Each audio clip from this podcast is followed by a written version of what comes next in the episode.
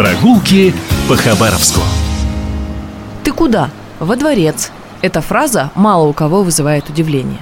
Дворцы культуры или дома культуры, как чаще их называют, явление распространенное. В Хабаровске их множество.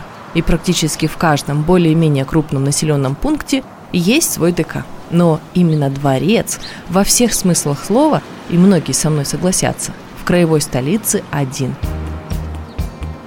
Пряничный дом, терем, сказочный дворец, как его только не называют. Причем эти титулы появились у здания практически с момента постройки, то есть с начала прошлого века. А дело было так.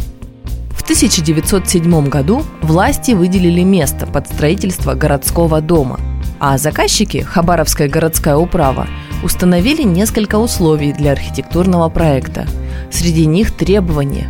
Автор-архитектор должен иметь российское гражданство и постоянно проживать в России. Или вот, фасад здания должно оформить в русском народном стиле. Интересно, что несколько очень качественных проектов не прошли строгий отбор именно из-за нарушения одного из условий. Они превысили площадь помещений.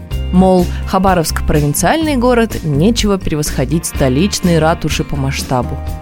После долгих обсуждений три проекта рассмотрела Хабаровская комиссия из местных архитекторов. Победил гражданский инженер Барташевич, о котором до сих пор очень мало информации. Его чертежи немного доработали под рельеф, и спустя два года здание торжественно открыли 26 ноября 1909 года. Городская управа заняла второй и третий этажи.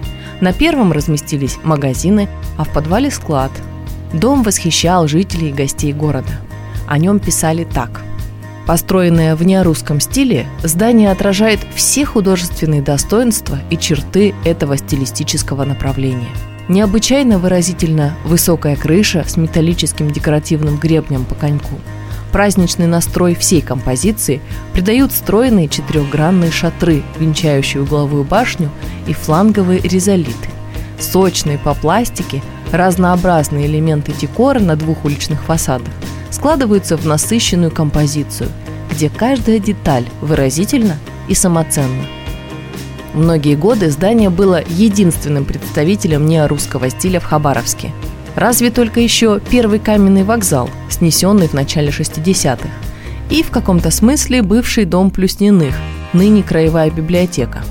В советское время здание занял Дворец пионеров – правоприемником которого стал известный многим «Маленький принц». В 1998 году были отремонтированы фасады, а в 2013, 10 лет назад, интерьеры. Сегодня здесь работают несколько магазинов и Хабаровский краевой благотворительный общественный фонд культуры. Здание, как и прежде, радует глаз. Это памятник архитектуры федерального значения – и если вы вдруг не обращали внимания на его узорные переходы и фигурные элементы, пройдитесь по главной улице Хабаровска и полюбуйтесь на старинное здание. Прогулки по Хабаровску.